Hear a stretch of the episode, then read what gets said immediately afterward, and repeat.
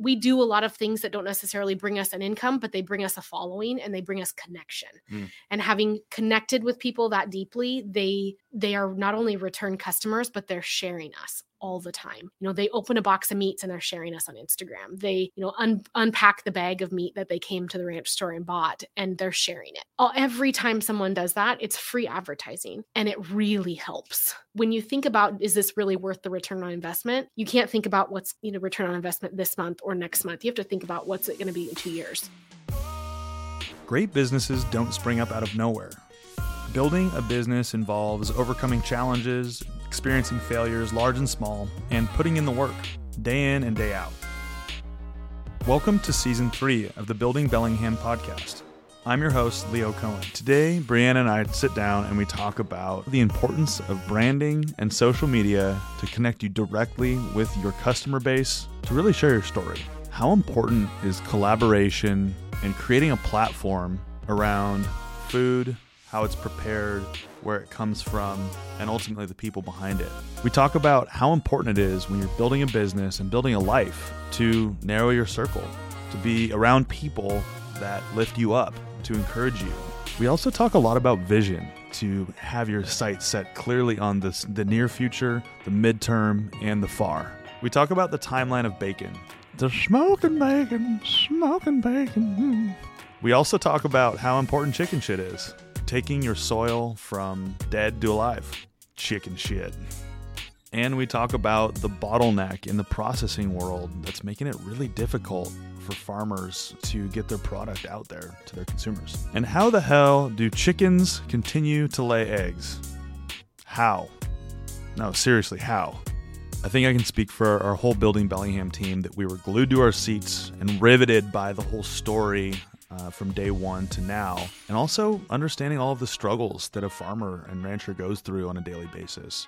You're not going to want to miss this episode. Incredibly interesting. Let's dive in.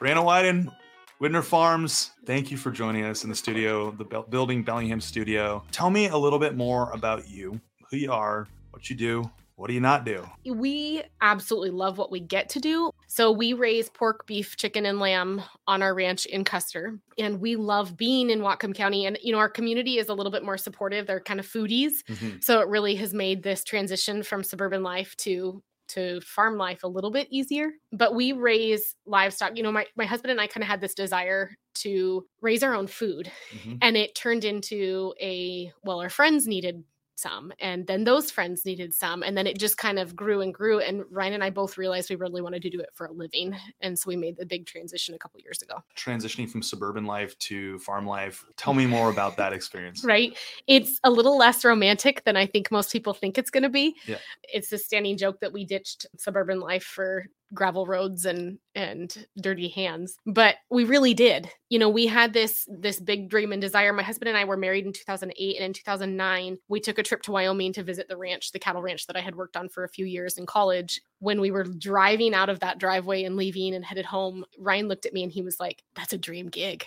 like that is a dream job. And we shelved it for a long time because it's not, you can't pay your bills very well. And just kind of went back and got good jobs and kept going and got on this hamster wheel. And then we kind of, we just wanted off. We Yeah. really wanted off. And so 2017 rolled around and we listed our house and just said, we'll see what happens. Within about 24 hours of it selling, the house that, or the, the farm that we were looking at came up on the market Boom. and we bought it. Yeah. How, did you manifest that? Was it just like such a strong vision on what you It was- wanted or what you didn't right. want? Yeah, it was kind of crazy because we were looking at other places. We had originally, when we moved to Whatcom County in 2011, this farm was on the market. And we were like, God, that'd be so cool. But we couldn't afford it. We were young kids. We were just kind of getting going. We'd never had a house before. It just wasn't an option. So we flipped a house and sold it and then turned around and upgraded to the farm. But it literally was like, we had seen it before and i even journaled about like what my dream house looked like Mhm. and we turned around and four years later opened that notebook and was like oh my gosh this is exactly what we had planned So Mhm. you just talked about an experience that I think a lot of people that have a vision of what they want are very clear on what they want. Not everybody is. I think people struggle sometimes with being very clear on what they want. yeah But you're like, this is going to happen any cost. What is that like to set your sight on something and say, this is going to happen at any cost? We're going to flip a house. We're going to, you know, you know, run around the world. We're gonna do whatever it takes to make this Yeah. happen. What was what was that feeling like? you know, a lot of people thought we were crazy. And I think a lot of people kind of either didn't think it was going to happen or didn't believe in it enough, or, you know, nobody's going to believe in what you want to do as much as you will. I had to really figure out what, first of all, I had to figure out that the, the people I was surrounding myself with were people who were actually going to challenge me to be better, not people who were going to hold me back. And did you have people in your life that were not doing that? We did. Yeah. We had some people in our lives that we just kind of said, you know, this isn't this isn't serving us. This friendship is wonderful and we're so grateful for them, but it's a friendship that should be from afar. You know, I, I think some people get really stuck and they they they want other people to feel the same misery loves company. So we really um, tried hard to protect our energy and to protect what it is that we were dreaming and doing so that when the time came we could actually make that leap confidently How did you do that? oh my gosh How do you do that? You- sometimes i yeah, look at it and i'm like i have no clue yeah. Was it part of part of the the vision of what you guys wanted? It was so strong, the pull was so strong, and you kind of hear this meh, meh, meh. You're like, meh. You say it right back, you know? Right. I also think Yeah. it's how I was raised. So my parents are they were both entrepreneurs. So because of that I was raised with the you work hard and and um you, you don't get a good job you work hard and then you work harder and you work harder or my favorite was how you know you have a 9 to 5 but the 5 to 9 is really where your life can you know change so we worked really really hard from day 1 and just put in our time and were able to make what we really wanted happen Let's talk a little bit more about childhood or and, and and that parent child Yeah. relationship. I mean, so you hear uh, entrepreneurs or business owners on this spectrum of like my parents weren't there or they told me that Mm-hmm. I was stupid for not wanting to just go get a job or which is there's nothing wrong with that but Mhm. also then you have on the other side which our parents sound like they were similar like look you do it if you if you find something that makes you happy you're going to be successful at it no matter what. Obviously it takes hard work but what was what was that relationship like for you as a kid like fostering that growth and that just try just give it a shot. You know i i think i got really lucky. I got lucky with my parents anyway. I got really lucky. Um but my my dad had a really really great job and he worked for national frozen frozen foods in skagit county. And national decided that they wanted to up and move elsewhere because it was going to be cheaper so when they left we either had to relocate as a family or my dad was going to have to give up his job and figure something out so he decided to become a contractor so wow yeah, so he left a career of 25 years and turned around and opened a business as a contractor. And my mom is a stylist. She's been at the same salon in the same booth for 40 years. she's holding it down Yeah, it's so rare to hear in with stylists, especially these days. You know, they both they both knew what it took to build a business and I watched them build something. And you know, I I made my first money by sweeping my dad's job sites. right And sometimes I turned around and I had babysitting jobs that were before school in order to actually make any money. And I did 4 H, and my parents really, really pushed. They didn't push, they kind of guided me in mm-hmm. directions that were going to keep me on the straight and narrow. Um, they got me a horse when I was 10, and it was kind of all, it was all uphill, or it was all downhill from there. and They, where'd you keep the horse my, my horse actually lived at my grandparents' house. okay so this Mhm. wasn't the the cul-de-sac horse or the no, you know- no. Actually, I thought it was so cool though, because every once in a while we would bring the horse into town and I would go ride. You know, we lived in LaConner. LaConner's really small, and so uh, the house that we had, I would just ride down the the street and then go out into the the fields. But I definitely lived, and you know, I grew up in town. It wasn't your typical childhood where my parents encouraged me to go to college, get a good job, and work there for 40 years. It was a childhood of learning how to adapt and Mhm. grow and change and and do what you really like. we have this like this new form of intelligence that people well it's always been there but it's one of it's like the new analysis around adaptive intelligence. Mm-hmm. And you know you got the emotional intelligence the, the iq the, tell me a little bit more about that whole concept of like adapting. How Yeah. important is that well for you throughout your childhood and into being an entrepreneur and a business owner and a parent? If anything, the pandemic kind of ha- pandemic. pandam pandam. If anything, the pandemic it it really kind of showed how important it is to be adaptive and to be you know to be willing to change your business model in the first place. This is not the first business i had built Mhm. but it was the first one where i had this crystal clear vision of what was go- what it was going to be like and what i really wanted out of things. I went to college. Um, i had no idea what i wanted to do with my life. I got three years into college and i realized what i was doing was not what i wanted to do with the rest of my life and kind of changed courses and took a few extra years. You're smarter than I am because Oh. it took me five years to realize that. Oh my gosh. You figured it out quicker than I did, and yeah, all those student loans and i'm like oh those are classes that were terrible but i, I really think you know I, I figured i never saw myself well, how do i say this some people are are like how do you describe that how do you um, how did that work for you i didn't know any different so for me owning my own business and owning my own time i i laugh that maybe i was allergic to the nine to five i don't know but i loved controlling when and where I was working and what I was doing. And I had, there was never a time where I didn't believe it could happen. So, I mean, there was times where you were like, what am I doing? But there was never times where I was like, oh, I can't do this. it's amazing. Mm-hmm. And this whole concept of trading time, which I, I think it's really important, like trading time for education, um, trading time for money to a certain degree, because there's like a certain core element of like a business owner, what provides the you know the meat and potatoes on the table essentially. Mhm. um but then there's this other like the creative side of it and then you know what? Today i don't have like this is running fine. I can go do this.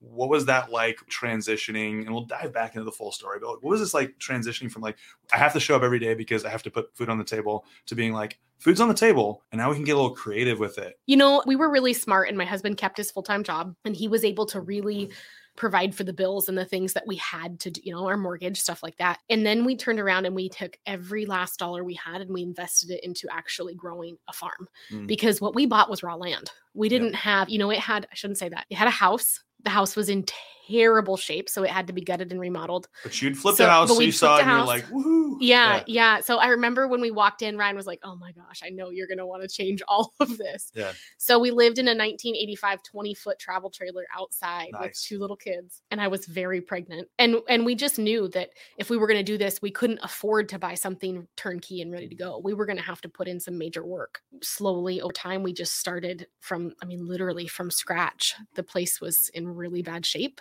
What was an example of like the thing you saw? You, you'd flipped a house and Yeah. you'd seen things that like you'd done before. And then what, what was the, were there some things in there that you looked at and went, oh, that's going to be a real pain to, to get, get to where I want it to be. Oh yeah. Yeah. Um, we had to gut everything. So when I like we literally stood on the sand on the ground and could see through the second story rafters because it was in such bad shape. It You're not, you're not supposed to be able to see through those. no, no. I mean, I mean, we literally like we had gutted everything. There was um there was no oven. It was a wood burning oven with a chimney that had to be capped in order for us to even get lending. So like the chimney had to come out. Like Yeah. there was some major things we had to do just to get the house livable. And then we had to turn around and figure out, okay, now the house is livable. What's next? You know, what what things? And then we started building fence. So it was house, so you could live there, then fence. And so I'm sure you could talk for days about how you get a farm prepared. Mm.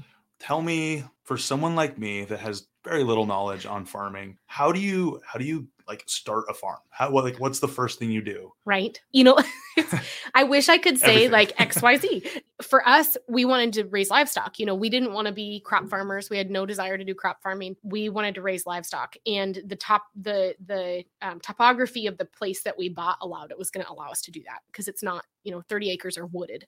Mhm. So so we had to kind of figure out what our goals were and then figure out how to make those things happen. And so for Ryan's dream in life had always been to raise cattle. Like he that's just what he wanted. It was going to be really hard to do that with no fence. It was like Yeah. there was They'll Little- wander. They'll go to the right. neighbors. They'll be the neighbors by tomorrow. right Yeah. there was little things that we had to chip away at to make happen. Ironically, the very first thing I ever brought home was a family dairy cow. All right. So yeah, so we built a fence and then brought home a family dairy cow, and then slowly over time started kind of bringing home the livestock we really wanted. Ryan brought home some some hogs to try raising hogs. We started raising meat chickens, which was a big What is the difference between a meat chicken and an egg chicken? Is yeah, that, there are. There's a big difference. on that. Yeah, chickens that lay eggs are a completely different breed. They don't produce very much meat. They don't. Mm-hmm. They don't. They just don't. It's like a marathon runner. They just aren't. they just they just don't feel like it. No, they, they're not going to do it. They're not going to do it. Meat chickens are have been bred genetically to just grow larger amounts of meat. So I have kind of a dumb question for you, and I'm just very. And I was laughing about this with Tiffany, but I'm really fascinated with the fact that chickens just hatch eggs like every day. They just drop eggs every day. Mm-hmm. Yep. What? How? How? Yeah, the food. They just Food. eat food. They eat food and then they produce eggs, it's there's no rooster required. There's no forcing it. There's no nothing. It just happens. and then we can eat them. Yep. But if a rooster gets in the picture, when a, when a rooster Yeah. loves a chicken, Yeah. then Which that's they when do. yeah when they, they I'm sure they do.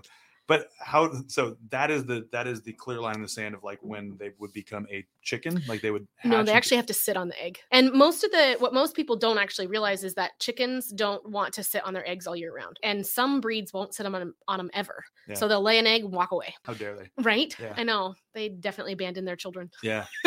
But then an egg has to be incubated for it to actually ever hatch a chick. Mm-hmm. So we do have roosters, so our eggs sometimes are fertilized, but there's nothing there's nothing different with them what you'd get at the grocery store. Understood. Mhm. Thank you for clarifying that. So, okay, so you're you're building this this farm from scratch. You're looking at the topography and you're going, okay, this could be where we'll put the cattle. This could be where we like you, you had this vision. Was it written down? Did you just have it in your heads? Like how how are you picturing this 120 acres? Oh my gosh, it was it was wild. So I will say though is the first thing that we did was we had a soil scientist come out and they looked at our ground and, and we really wanted to know how well we could grow grass and what we needed to do to improve those pastures. They gave us some kind of tips and tricks and we realized it was going to cost us so much money to make those pastures healthy that we couldn't afford to do it. That's when we just started, I mean, literally like YouTube farming. We started Googling, we started reading textbooks, we started doing everything we could to figure out how can we bring the health of our our ground back because it was dead. I Mm. mean, it was dead. What's dead um, ground? No microbes in the soil. Um, there was no bugs. You Mm. dig dig a hole and sometimes you'll get worms. There was no worms. There was no bugs. There was no microbes. It was dead. It wouldn't grow grass very well. The soil itself was just so depleted of nutrition that plant life couldn't even grow. So the first thing that we did was we had to fix that. So we actually that's why we started raising meat chickens. Mm. They they have extremely healthy soil or uh, uh, manure. They laid a thick layer of manure, and then we'd move them through our pastures. So we were rebuilding our soil while create like literally producing this pastured healthy meat for our customers. Mhm. Wow. And that was where we kind of started. That's And it seems like your business model, and we'll dive more into it, Yeah. has like all of these layers and like it's very self-sustaining. Like Mhm. there one thing aids to another thing, which aids to another thing. But it doesn't Yeah. seem like, you know, when I was looking through everything, it doesn't seem like it's like unmanageable. It seems like it's doable, but it also I'm just very fascinated with this mechanism, this this machine Mhm. that you've created that's so powerful, yet it's right here in Whatcom County, right. which is awesome. Right. Our focus was on regenerative agriculture. We wanted to make sure that our ground was left better than it was when we arrived. So we had to figure out what ways can we work together? What ways can all of our livestock work together too? And then as a business, we had to we knew we had to diversify. We couldn't only raise chicken. If we were only going to raise chicken, our entire income would be stuck in just those months that you can raise chicken because you Mm. can't raise chicken in nasty weather Hmm. they just they can't handle the cold we had to figure out you know what other things can we bring in to help our income in the first place and what other things can we bring in that are going to work symbiotically with our livestock and with our ground So layer like seasonal layers, but then also the layers of each season working like when one season ends, the next one's just ready to go. yeah Yeah. yeah it's pretty wild because you know ryan and i joke that i feel like farming is saying you know when this season's over i'll have time till you die Yeah. like this is basically when one season ends another season kind of picks up and then we start all over again and it's just this big cycle it's been a lot of learning Hmm. and figuring those cycles out but like in this case right now we have a large group of feeder hogs what they're called um, out in our woods that are turning over non-native blackberries so they're helping get rid of the blackberries in the off season when the blackberries aren't growing but literally your our ground has um, a seed bank in it that is extremely old and that seed bank anytime this the ground is disrupted the seeds can come to the surface again Hmm. and so what's happening is they're out there digging up all these non-native blackberries getting rid of the roots and getting rid of the structure like the entire plant structure we have a hard time doing. Yeah. humans, Yeah. yeah exactly and so pigs do a great job and they're out there doing that right now on on these these pastures that we rotate them through so they're clearing ground that had just completely gone it had been logged 10 years ago and then Stripped. stripped Yeah. yeah and so it's it's there's a lot of native vegetation in there that we're trying to preserve but there's a lot of non-native stuff that we're letting them do their work with Going back to school, you went to school for regenerative farming and agriculture and soil composition, right? Oh my gosh, no. My first three years. Yeah. my first three years, I was convinced I wanted to be. My first year, I thought I was going to be a neuroscientist, and then I turned around and and wanted to go to nursing school. And then about three years into it, I was like, I can't. I don't want to do this. Um, so I took animal science courses, and eventually biochemistry is kind of what I landed on. But it Mm. wasn't necessarily a choice. It was because that's what I had enough credits to finish with. So just the, your path led you there. And I didn't plan on really using it. I just wanted to be done with school. Hmm. I was done at that point. My husband actually had a heart attack when we were 24. Wow. It was I know, kind of like total side note, but because of that, I think that my my view of what I had wanted to do previously completely shifted. And I just was like, I don't becomes a big yeah, I don't want to do this. This is not really what I had intended to set out to be or do. And so I kind of just slowly picked away and figured out what what I was good at. it reshifted your priorities. Mhm. Yeah. Yeah, and a lot of it just kept coming back to livestock, Yeah. and it just kind of kept circling back. two things here. First thing, you have this priority shift, and you go, eh, I'll probably make a lot of money doing that, but that's not the most important piece to this. I don't feel like it's just got that like power pack. Like I could wake up every day and do this. And then you have Ryan's heart attack, and that shifts your priorities. Going, "Mm, I want to do something that I can wake up together and do this, do something that makes me, that fills me with joy, and and and and I'm engaged in every day, and it's just my passion. You know, Yeah. transition into now and every day when you wake up tell me a little bit about gratitude and having that as a business owner you know as a mother as a Mhm. wife all of the things into one because this is really a mix of lifestyle and of business you live it you Mhm, live your we do. business every day but it's also your passion what's Yeah. that like for you Um, it's actually really neat.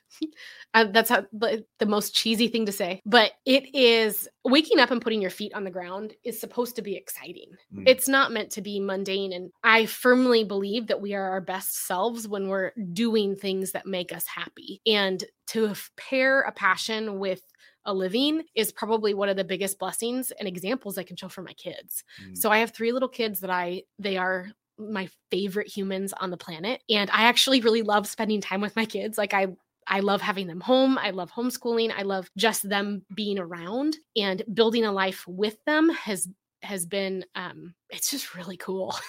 You know, Levi, my oldest son, he's 8 and he's probably more well versed in science than most adults are. And he's he has the concept of of, you know, the circle of life and also really understands that what it's like to nourish your body, not Mhm. just eat to eat. So he's he's and he can grow, I mean, I'm pretty sure if something happened to my husband and I, my son could last weeks and no one would know because He just- is so farm, self-sufficient. yeah. yeah. He's so self-sufficient. He's a great kid. He's a hard, hard worker. They all are actually. And they but I think that's been an example that has been shown to them. well and it's it's something that you live and you you show right you Yeah. can you can tell somebody you can speak to somebody and tell them this is the way things are but they look up to you you both and Mhm. and and see you as an example of how to do life Exactly. what are what are some like core values that you live by what are some things that drive you Oh my goodness. My family is my number one. And I think it is for for a lot of people obviously, but for us we don't want necessarily our how do I say this? We want our kids to know that they have a safe place to come home to no matter what. So we wanted to create a place for them that didn't feel like, "Oh, I have to work," or "Oh, we have to whatever." I wanted them to feel like home was home base. And so we've really fostered that you know another thing that i'm kind of a non-negotiable in our life is our food i'm not willing to sacrifice quality for speed you know we i spend a lot of time in the kitchen um, which is partly why i want like we desperately wanted to farm was we wanted to control another aspect of cooking. And so we've really instilled a lot of that in our kids that food should come from the earth. Food should should not necessarily come from a box and how to how to make those things. It's a lot of time Mhm. but it's also shifted that relationship between food and how it fuels your body. and also it's not normal to get a strawberry in the middle of january Exactly. they're exactly. still there and they taste like strawberries they might be Mhm. A little bit whiter than normal. Right? yeah and that's that's something that my mom also is she eats out of her garden in it. seattle in the middle of it. seattle. You know there's this other aspect when it comes to health. So you've got mm-hmm. the from the earth supporting local like sustainable right? A Yeah. sustainable s- food source. But then also there's the other part about health. I mean there's like when you grow it yourself you control all aspects of how it's how it's created or how it mm-hmm. grows. Tell me a little bit about your outlook on health. That's actually what started all of this was that, you know, we wanted to do um, when Ryan got sick when he was younger, we kind of took that as a wake up call and just like, okay, we need to be a little bit better about our food sources. And at that point, we were eating out a lot and we were just kind of, we are both working hard. So it was kind of convenience. Mhm. so we really shifted to how how we were eating we tried to eat more seasonal we tried to eat better for ourselves anyway and then we took it a step further and said we wanted to raise our own and and really it all encompasses that exact notion that we just wanted to be healthier and it tastes better. Mm. if you've ever had homemade bone broth, the taste and the flavor of that is next level in comparison to boxed stuff at the grocery store. And the health benefits are even 10 times more. So we really wanted to bring all that together. And it's been an, I always laugh, it's been an adventure, a lot of learning and a lot of learning curves and a lot of figuring things out and a lot of getting over some kind of misconceptions. And Mhm. farming industry is extremely nuanced Mhm. it's very deep and complex and i had a lot of opinions about it before i started farming that have shifted and changed a lot too What are some of those opinions? oh man Ooh. We can That's- pause. We can that's a that. deep whew. Yeah. You know what? There's kind of this misconception i don't want to say misconception there's a lot of opinion pieces that have been seen as fact pieces on whether you know how much methane contribution livestock really does have. What people don't necessarily realize is have you ever heard of carbon credits? Okay so so farms like us qualify for carbon credits and then large corporations can buy those carbon credits and then call themselves carbon neutral. Well we're the ones creating the carbon sink. We're not the ones creating the methane. And so or little things like we feed our cattle kelp Mm-hmm. because kelp is a wonderful nutritional source. It's a great vitamin and mineral source. We feed that to cattle and it actually reduces their methane production. Interesting. Yeah, and you don't see that very A cattle eating kelp? No. yeah, yeah. Well, the, you just don't see it. That's not something that's talked about. Right. You know, it's it's there's a lot of science and studies on it, and we we have to figure out how to feed the world and also kind of bridge the gap between the farm and the consumer because that's what feels really broken. I would agree on that. And there's also we, we talk about that world being nuanced, the information piece. Yeah, How do, you, how do you communicate with other people? You've clearly like it's resonated with you. Oof. Tell me about like we meet on the street and I say I want to start eating local, locally sourced food, and I I just don't know what I don't know. How do you how do you explain all of Oh. this to me? What oh, would you like to come to dinner? it would take a long time. Is that a formal invitation to one of your one of your dinners? I love it. Absolutely. I love it. Yes. There's so much complexity and depth to it. And and one thing that's been forgotten is that, you know, 100 years ago, a huge portion of people's income went to just feeding themselves. Mm. And now we have cut that down to an ex- I mean, people are budgeting very little in comparison to their income because they have all these other things we're budgeting for now. But we have lost sight of the fact that food isn't shouldn't be cheap. You know, one kind of quote I'll stick in there is that in order for it to be sustainable, it has to be profitable. hmm So, and that's any business, Right. but farming especially cannot sustain it, it can't sustain itself if it's not profitable if it's not profitable enough to feed the family that's growing the food something's wrong sense. Yeah, exactly yeah. and 70% of chicken farmers in the united states are living below the poverty line there's something wrong there's something very broken and yet we go to the store and we demand cheap food until people are willing to see that cheap food is produced cheaply and not necessarily sustainably we have to start shifting and seeing food as fuel and seeing it as an Mm. important piece of our budget that's why we have spent so much time educating that's why i started an instagram in the first place was i Mm. really wanted to connect people to the people producing their food you know i'm not the most well versed person out there i don't have an education in environmental sciences if anything i know where we can find the resources that are accurate for many years ryan and i sat and watched netflix documentaries or we would watch tv shows and stuff Have you that seen the one called Cowspiracy? i have Oh, shocking. ugh, shocking. Yeah. ouch Ouch. That's a brutal one. yeah, that one is. And then you turn around and you have to say, okay, let's dissect the science of that. And does that really exist? And if I'm willing to watch Cowspiracy, am I also willing to watch Sacred Cow? You know, there's there's all these pieces and parts to the puzzle that people have forgotten that you you know, we can't make our soil better unless we have compost to put on that soil. And that compost is it comes from livestock. hmm 10, 15, 20 years ago, there wasn't the same audience or ability to reach an audience Mhm, or educate or be educated from the internet. Mhm. So y- you stepped into this in a really unique time. And I think there's a huge opportunity that's missed by people that have some sort of like just masterful expertise Yes. on something and they're not on social media using it for positive Yeah. or educating, right? Yeah. You've grown this amazing following just by doing the things you do every day. You know, you've been you're educating yourself, but you're just doing the things you're doing every day and you're having fun with it and that connects people to you from a business perspective. It's the difference between someone buying from a bigger, you know, farm or another farm. It's what connects you, the food and the people Yeah. Tell me about that experience into getting into social media. Social media is a beast. Yeah, it sure is. It is a beast. You know, I had to figure out where am I going to designate my time. The the Yeah. first thing I had to look at, my husband is extremely talented. He has a lot of skills and a lot of assets. And then my job was to turn around and say, okay, he produced the food. My job is to sell it. Mhm, And so I had to figure out how best am I going to do that with three small children. mhm, I couldn't do farmers markets. mhm. It's Why? not. It's not something. I just don't have the time Yeah. between the setting up for the farmers market, compl- doing the farmers market, breaking it down, and getting all of that meat back into the freezers. It was going to take me three days for a one day sales. So instead of going to a farmers market, I thought to myself, how can I bring the farmers market to me? Mm, How can I? And and that's where e-commerce came into into kind of play. Then we turned around and and decided to open up a store on the farm where people can come and purchase their meats. So that opened up a whole nother door where I was figuring out how to create a niche for ourselves that our lifestyle could fit into Mm. because I was not going to fit into, I just can't do farmers markets with a two year old. Family is one of your core values, and that was part of the.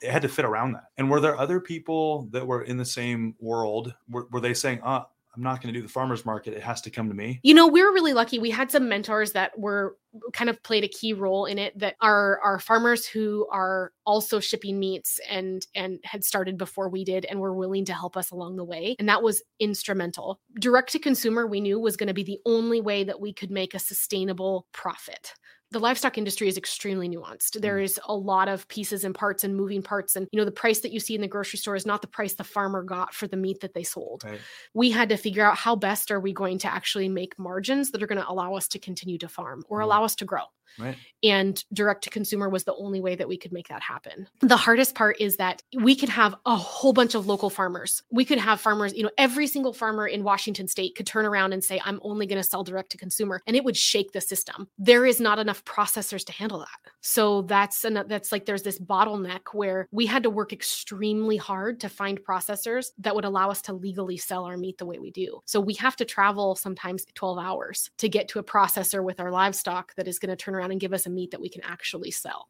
So processor being like a butcher. Yeah. Okay. yeah, so any meat that we sell is USDA inspected. So it's it's been processed with that inspection and because of that it's the only way to legally sell a pork chop to you. Hmm. So yeah, in in Washington, it's also the only way that we could sell meat across state lines. Interesting. So okay. yeah, and there's a lack of processors. huge lack. Why are huge what's lack. happening in that world? Why are why are there not more butchers? More people don't like to chop meat up. Well, that's where price came into came Yeah. into play. So in in the 90s and even early 2000s, people really wanted to shop at Walmart for their stuff because it was cheaper. So all of those small butchers went by the wayside. So now we've realized we've centralized our food system and that started crumbling and now we really need these processors again and it's so expensive to start them up that there's a vacuum and there's a very there's a major bottleneck. Shout Mhm. out to all the people thinking about being butchers out there. Right? there. There's Right? a big opportunity. You are needed. You are needed. Be a butcher. Be Yes. a butcher. Hey everyone, it's Tiffany, the producer behind the show. One of our goals here at the show is to uplift awesome small businesses in our community. So every month, our team produces a local business news update where we celebrate anniversaries, announce changes and collaborations, or tell you about major business moves so you can stay in the know. It's all on social media, so be sure to follow the Building Bellingham podcast on Facebook, Instagram, and YouTube. Social media, as you said, is a beast. You it takes momentum Yes. and it takes consistency and it takes quality content and it takes knowledge and something that people can Mhm. connect to. and time. and Yeah. time. Oh my gosh, I know, We joke around the office that um, anytime we have something like like the podcast or anything that I, I joke with Tiffany like, but this isn't a full time job. This you can you could probably tack this on with like five other things, right?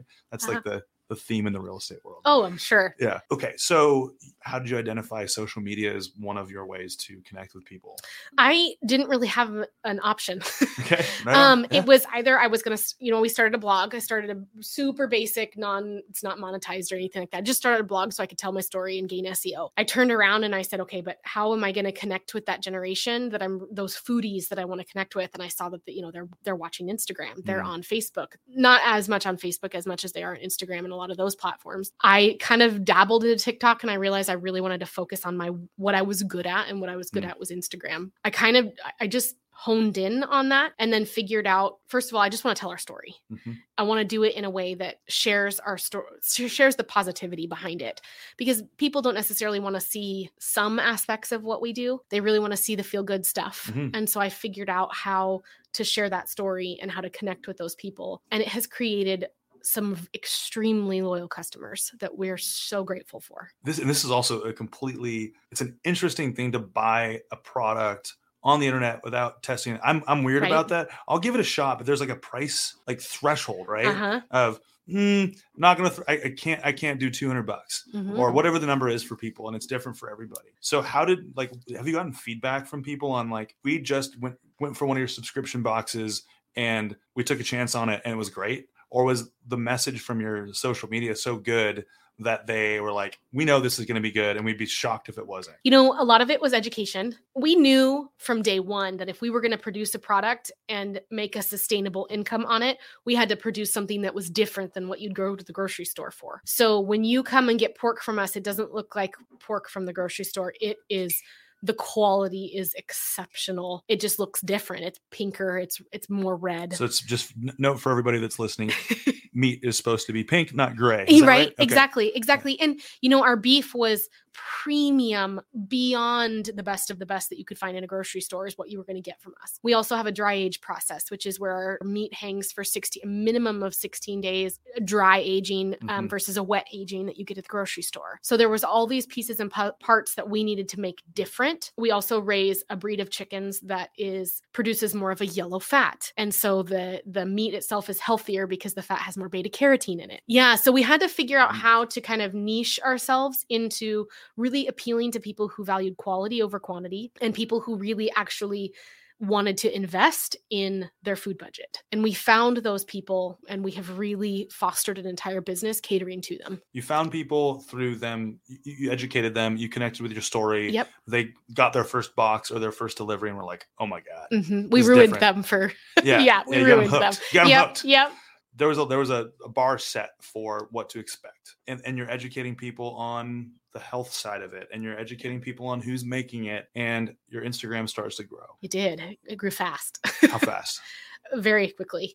I learned how to tell my story over the course of the last two years. And then I think it was probably 2021 that I really honed in on that niche of who I needed to be speaking to. It, I believe it was about January 2021. And then our Instagram really just started taking off. So we gained kind of like your micro influencer status at that point, And it was enough that Instagram's great. You can tell a story all day long, but your conversion is what's really important. Mhm. And so we had to figure out we're going to tell our story, but how are we also going to connect with those people enough to sell to them? Right? and that's where i really started sharing stories people don't just get a good post from us. They also get to see the the behind the scenes and the stories. And then we also started a um, farm club. What's a farm club? so our farm club is we have a we have a digital farm club and we have a meat box farm club. And it's a subscription program where people can order meats every 30 60 or 90 days. And it's a rancher's box is what we call it. it's curated by us with their preferences. Or they can do a digital farm club. And that's where they get to see the behind the scenes and the stories from us on one day a week that we reserve completely for them. So one day a week they get exclusive content where we're sharing recipes, tips, tricks,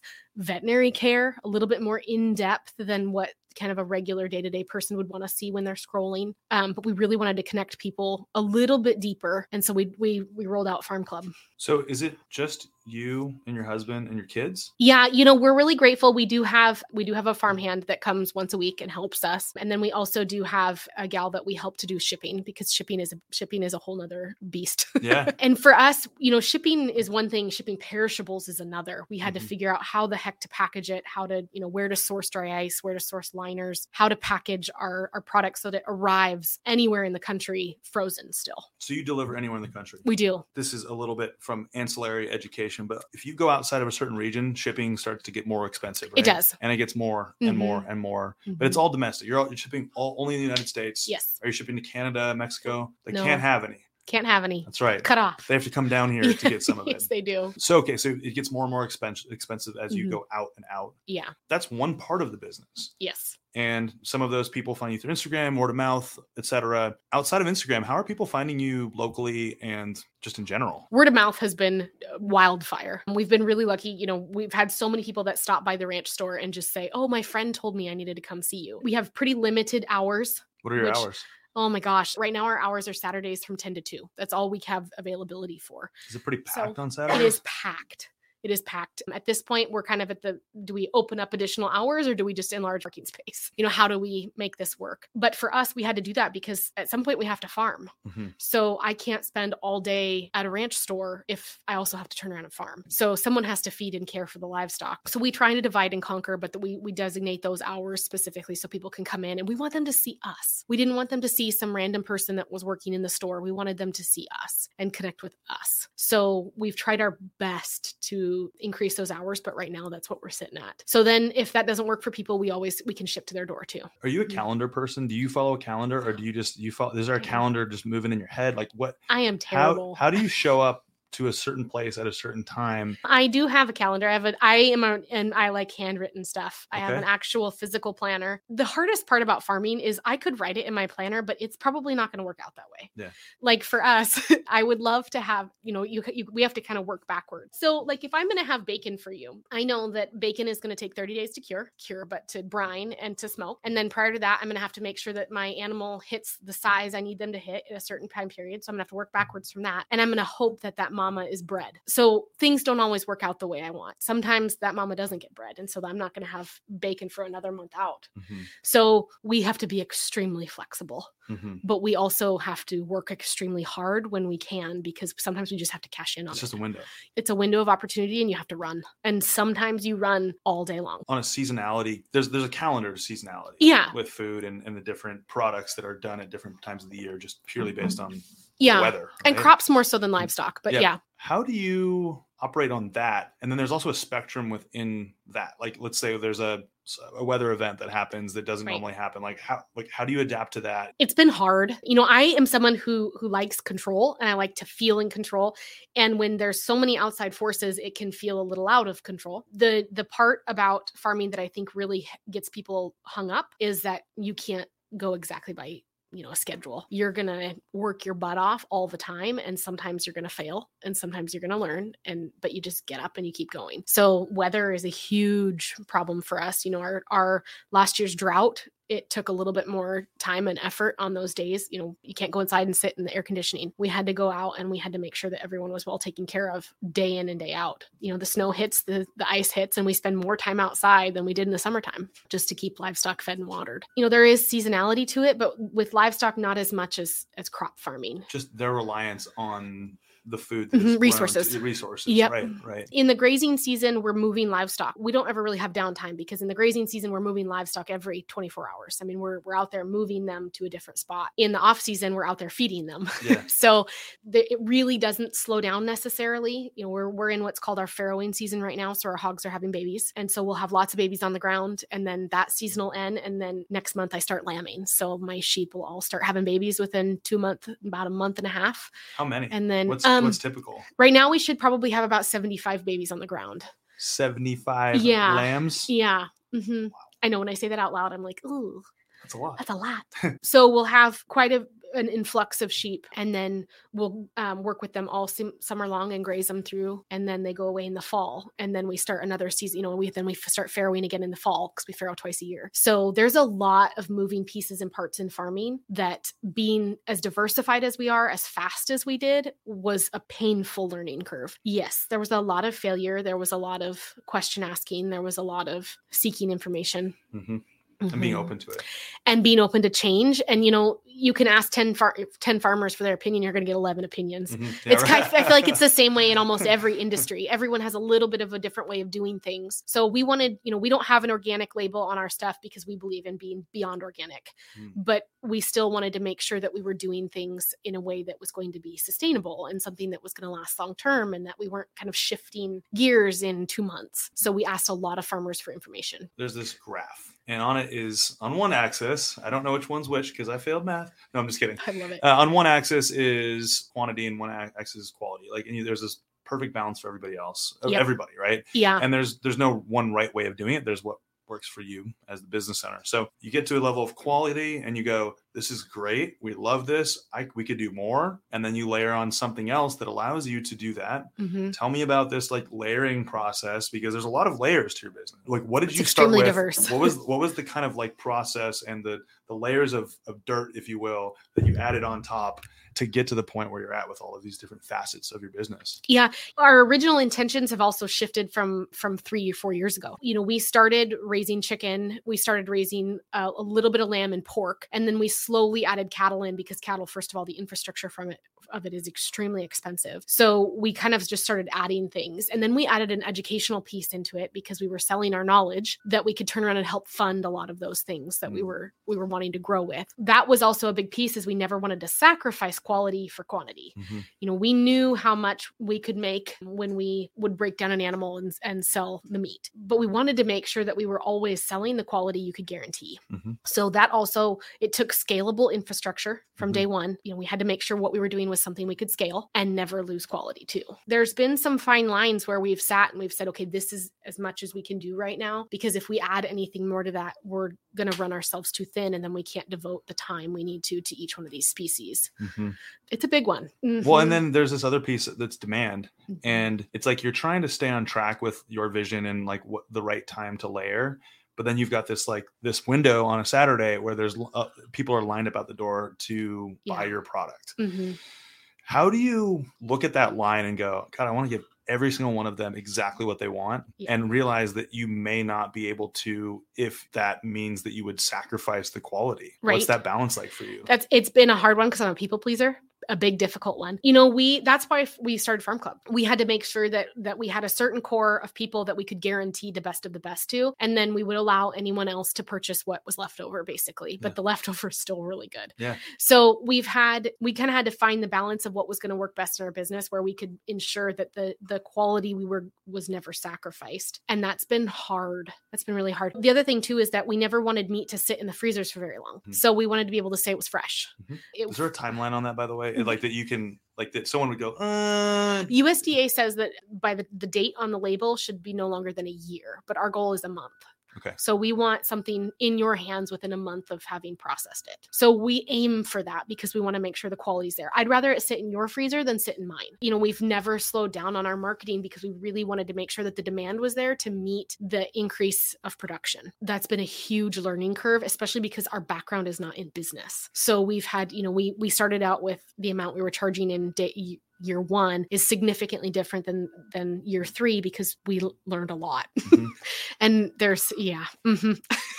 so that was a layer. The, the the the farm club you added that in as a layer to ensure that like the people that had stuck with you and loved the loved the brand and were loyal, that were very loyal. yeah That they were you're making sure that they got their core. yes And then you have the people that straggle in on a Saturday and go, "What's this line about?" And you're like, Right. "Huh." Just, you can go to the end, but I'll come say hi to you. Um, but okay, so you've added that layer in. You have the educational layer, which is you know it's intellectual property, yep right? So you can you can make income off of that, but it's also educating the people that you're connecting with. exactly And there's a collaborative element to this. Like, and it seems like within your world, like what you've explained to me, that there's a lot of ranchers that are like, "Hey, I'll show you what I do." No problem. Yeah. Now let's talk about these dinners. yeah Where do they come from? So that was collaborating. i know It's another collaboration. Oh man, that was a vision I had from day one when we talked about wanting to have a farm. I was like, I want to do. My goal in all of this has been to con- connect the consumer to the the producer. I've always loved bridging that gap. My husband is an introvert. He could be home and never talk to another soul and be a okay with that. So the dinners were my way of bringing people to us, and it was also okay with Ryan because I fed him. does he does he sit at the table too? He does. He's he like, "I'll does. Our whole this." family Yeah, does. perfect, Yeah. okay. So we advertise it as a date night. Uh, Our kids are there because they're our kids and they're part of our farm. Mhm. But our farm to table dinners are are something that we hold really close. So we work with a private chef who comes in and we do a four course meal, and it is um, hors d'oeuvres are served while people are mingling throughout the ranch, so they can go see livestock, they can go see the gardens, they can go see the orchard. The dinners are set up in the orchard, so it's a long table dinner. Everything that um, the meat is all raised by us as many of the veggies as we possibly can we source from us and then everything else is was, was sourced within a few miles. So from the garlic to the oils to the to the butter i churned the butter and made the butter for for the dinners to everything we possibly can. We wanted it to be a next level experience. And it's beautiful. It's just beautiful. pictures. yeah Yeah. Yeah. So we worked really hard to curate a following that falls in love with the people who are raising the food in the first place. Because I don't know if you've ever sat down to a steak that someone you know has raised, but you treat that steak differently. You, you know, you value the food on your plate differently. Food waste is a huge producer of greenhouse gases. You would waste so much less food if you knew exactly who raised it and how much time that took. Coming from a place of I've eaten really good steaks Yeah. and pork chops, but I, I've never had that experience before. So Mm-hmm. I, I'm very curious and I, and I love hearing about that. So you have this collaboration, yeah. people show up. Mhm. Let's talk about the first one. I had this vision of what it was going to look like, and I had cut out this is how nerdy I am, but I had like cut out all of these pictures out of magazines of what I wanted these dinners to look like and feel like. And I put them on a poster board, and we tried to recreate exactly what that feeling would be when you walked in. So when when you drive up to the ranch, you park and you get out, and immediately you're greeted by by someone who gives you a map, and the map has um, it tells you where all the livestock are and where they are currently at the moment because our livestock moves all the time. So we want you to know that you can't see the sheep right now because they're grazing in the woods, or that our hogs right now are are back on this piece and and we'll go visit them, or what where on the farm the chickens are at the time. Then you're also greeted by our hors d'oeuvres. So we have staff that that wander around and they're serving hors d'oeuvres and drinks, so you can mingle at the, on the ranch and be able to see things. And then when dinner comes, we sit down for our meals. And typically we try to bring in a, a meat cut that you wouldn't necessarily be as familiar with that is going to be next level. Mm.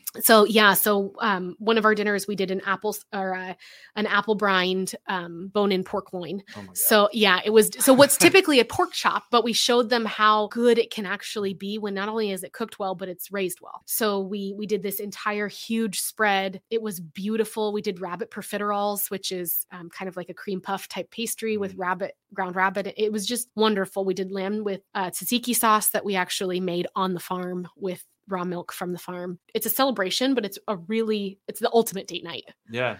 When my wife listens to this, any chance I can get us on the list, we'll be on the Yeah, list. We'll stick you on the list. Yes. promise. Okay, so there's a there's kind of an interesting element around gathering and like getting to know the people that are involved. Yes. So you, you made made this call, and I've seen pictures Mhm. on your Instagram, Yeah. on the Instagram, the gram, that are like a long. It's a long table. Yeah. and everyone's at one table, and they may not know each other. Why did you choose to do that over like separating people into their own little like bubbles where they can hide on their phones and Right. Right. things? you because know? I'm a bubbler. I'm Yeah. I like my I like I was the I was the person in college where like before I could afford an iPod where I had the headphones in my ear and like just in the pocket. pocket. Yes. yes. Because I just didn't want to talk to people. And I was Yeah. super not antisocial, but We've just really socially awkward. You're not alone. To So- walk through campus. Yeah. Exactly. I wanted to foster community. One of the coolest things we've seen happen is people will sit down with a stranger next to them they've never met and they'll leave with having exchanged phone numbers or at least following each other on social media. We've created kind of this community and then the really neat thing is is those people then see each other again every time we host something. So they're they tend to be really return customers. We have some that come almost every single week and they've been at our dinners and they're part of our farm club and so we've created this niche of people that we love through dinners, through educational class. I mean, we do a bread making class, we do butchery classes, we do a lot of different educational parts of this. And we've created a community that just has gotten to know each other. And that's what business is, is really about. It's about community, right? It's not. It's it's in, dissected into two different types of community. It's the community that surrounds you, Yeah. but it's also people that have like-minded Mhm. wants and needs, and your wants and needs are for high quality local and also the education behind and getting to know the whole process and and really being connected to it. So Yeah. for for somebody that's starting a business and they're like, uh, I don't really want to do the social media thing or I don't want to do events, they don't make money or whatever the thing is. I don't know what it is, but you've like you have all these facets and you find value in all of them. And it's not all about profit on each thing. As a business owner, you, you have to be you have to make money, Yes. but like yeah. each one of these things feeds into this web. Why is each one of these things important to you and why should it be important to others that are starting a business? The farm table dinners has never been an income producer for us, but it's an extremely good marketing tool Mm. That we invested in knowing just how powerful it could be. We do a lot of things that don't necessarily bring us an income, but they bring us a following and they bring us connection. Mm. And having connected with people that deeply, they they are not only return customers, but they're sharing us all the time. You know, they open a box of meats and they're sharing us on Instagram. They, you know, un- unpack the bag of meat that they came to the ranch store and bought and they're sharing it. All, every time someone does that, it's free advertising and it really helps. When you think about is this really worth the return on investment? You can't think about what's, you know, return on investment this month or next month. You have to think about what's it going to be in 2 years. Longevity. Yes. Yes, and in order for you to to be sustainable, you have to start putting in the work even when it doesn't feel like it's it's got any value to it. That's that's such a powerful message um, because I hear all the time, "What's the ROI on that?" I'm like, you can't quantify it sometimes. What's the return on the impact? Yeah, exactly. That's the big, bigger question, right? Yeah. I want to shift gears a little bit. Okay. And you are business partners with your husband. Yeah. And with your kids, in a sense. That's an intense dynamic. Yeah, tell me about it. You know, I am really lucky that I don't want to say lucky, but Ryan and I are best friends before anything else. So our marriage is very, very strong. And because of that, I think we can actually play on each other's strengths instead of pointing out each other's weaknesses. Ryan is really, he has some really tangible skills in he can weld, he can build, he can, you know, he can build. He's just extremely smart when it comes to the mechanical side of things. If something's broken, he can fix it. I cannot. So I don't pretend that I can do that. And so I stay in my wheelhouse. So when it comes to things like sales or us uh, marketing ventures or, you know, things that we devote our time to, he is really trusting of me in knowing what's also going to be best for us. We work really well together in that we have been, we've played on each other's strengths instead of those weaknesses and still managed to have a partnership instead of, uh, how else do you say that? instead well, of a, yeah, it would be like, so the, the friendship, then there's the business Yeah. partnership, like it turning into this like transactional business partnership, right? Because there Yeah. is that element. There has like in business, there has to be this like, right? you're good at this. This is your strength. You will do this. We will mar- put a budget towards this. And then, but then there's this other element to it. Yeah. Emotional element. and then there's parenthood. There's so- parenthood. yeah. So then you're adding another additional facets to the whole dynamic of it, which is difficult. It's difficult, but it's also it's a it's a season. You know, Mhm. we're in a short season where our kids are really young. Yep. So that seasonal end and then Mm-hmm. what is next? We've worked really really hard to make sure that we are still friends Mhm. at the end of every day and that we're still devoting time to our marriage too. yeah. What does the word Mhm. balance mean to you? Uh, It doesn't exist. Okay. I was just curious. I had to ask. But what do you like? Because it's a lifestyle and a business, is part of your rec time essentially like your meditative time, your recharge? Is that being on the farm? Yeah. You know, some people get really excited to go on vacation. I get really excited to milk my cow. So it really comes down to what those are the things that I value the most. And so I've built a life around them. And so every day feels like I'm doing what I really love doing. So it doesn't feel like I need the same vacation that someone else does or that balance balance for us looks really different because our life is so seasonal. But we also really enjoy that. You know, if Ryan never had to leave the farm, he would be totally content. Hey, okay. Yeah, yeah. Yeah. If he could spend his entire day just staring at his cattle, I'm pretty sure he'd do that. Like he loves them. So he sweet talks them. Like he just is, he loves his pigs. He loves the idea of raising such quality food that really gets to live the way nature intended. And because that's where his passion sits, it's just, it's fun.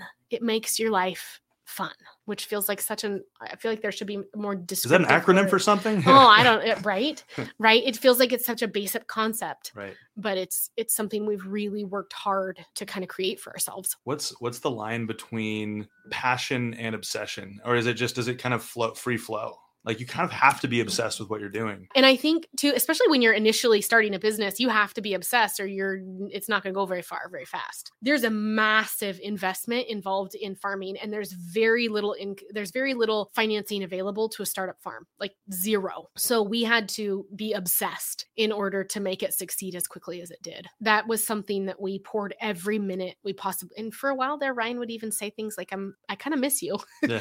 because we would be just kind of passing Yeah. But we had to be obsessed in order to be successful for a while and we've we've kind of struck a good balance i don't want to say balance but we've struck a good balance for us Mhm. Mhm, I do have to ask. So, if you did choose a place to go on vacation, like if it wasn't your farm, mhm. do you have a place? To, do you guys have a place that you love to go? Is it like Eastern Washington? Is it like halfway around the world? Where would you go? So i'm a little different i'm pretty sure my husband would would choose the mountains and i would choose the beach Yeah. i grew up in a water town i love I love the smell of salt water, so take me to the beach. But Ryan's definitely someone who would like to go to the mountains. But- so In order to go to the beach or the mountains, you'll have to get dragged off the farm. Yeah, yeah, Yeah. and sometimes he doesn't want to be. I love the fact that we get to live a life that's that feels like a vacation. I don't feel like I need a vacation from, and it's enjoyable. I will follow in your footsteps. I'm trying to figure that out with real estate, but it's just, you know, it's, it's yes, beast. But, it is. But thank you so much for sharing your story, being vulnerable, talking about your world, talking about the layers, the ups and the downs. I appreciate you as a local business owner Thank you. so much because I feel it every day too. I feel the, the different pains, but similar pains Right. and triumphs. And I, I just, I love what you do. I'm now more familiar with that and I appreciate that. Yeah. Thank you. So thank you for sharing your story with Yeah. us and our audience. And thanks for joining us. Yes. Thank you guys very much. Our guest today was Brianna Wyden of Widner Farms in Custer. Their farm store is open for limited hours each Saturday. You can learn more about Widner Farms on their Instagram feed or at widnerfarmsblog.com and also shop from their store at shopwidnerfarms.com. Thank you for listening to the Building Bellingham podcast.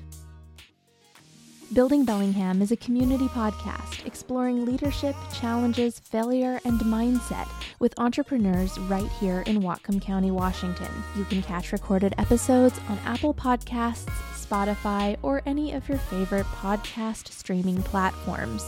Be the first to hear about upcoming guests on the Building Bellingham Facebook and Instagram pages, as well as the Building Bellingham YouTube channel. This episode was produced and edited by Tiffany Holden. Our videography is done by Cooper Hansley. Social media and community support is by Taylor Beal. To learn more about the team behind the podcast, check out our website at www.livebellinghamnow.com or search Cohen Group NW on Facebook, Instagram, YouTube, or LinkedIn. From the whole Building Bellingham podcast team, thank you for listening.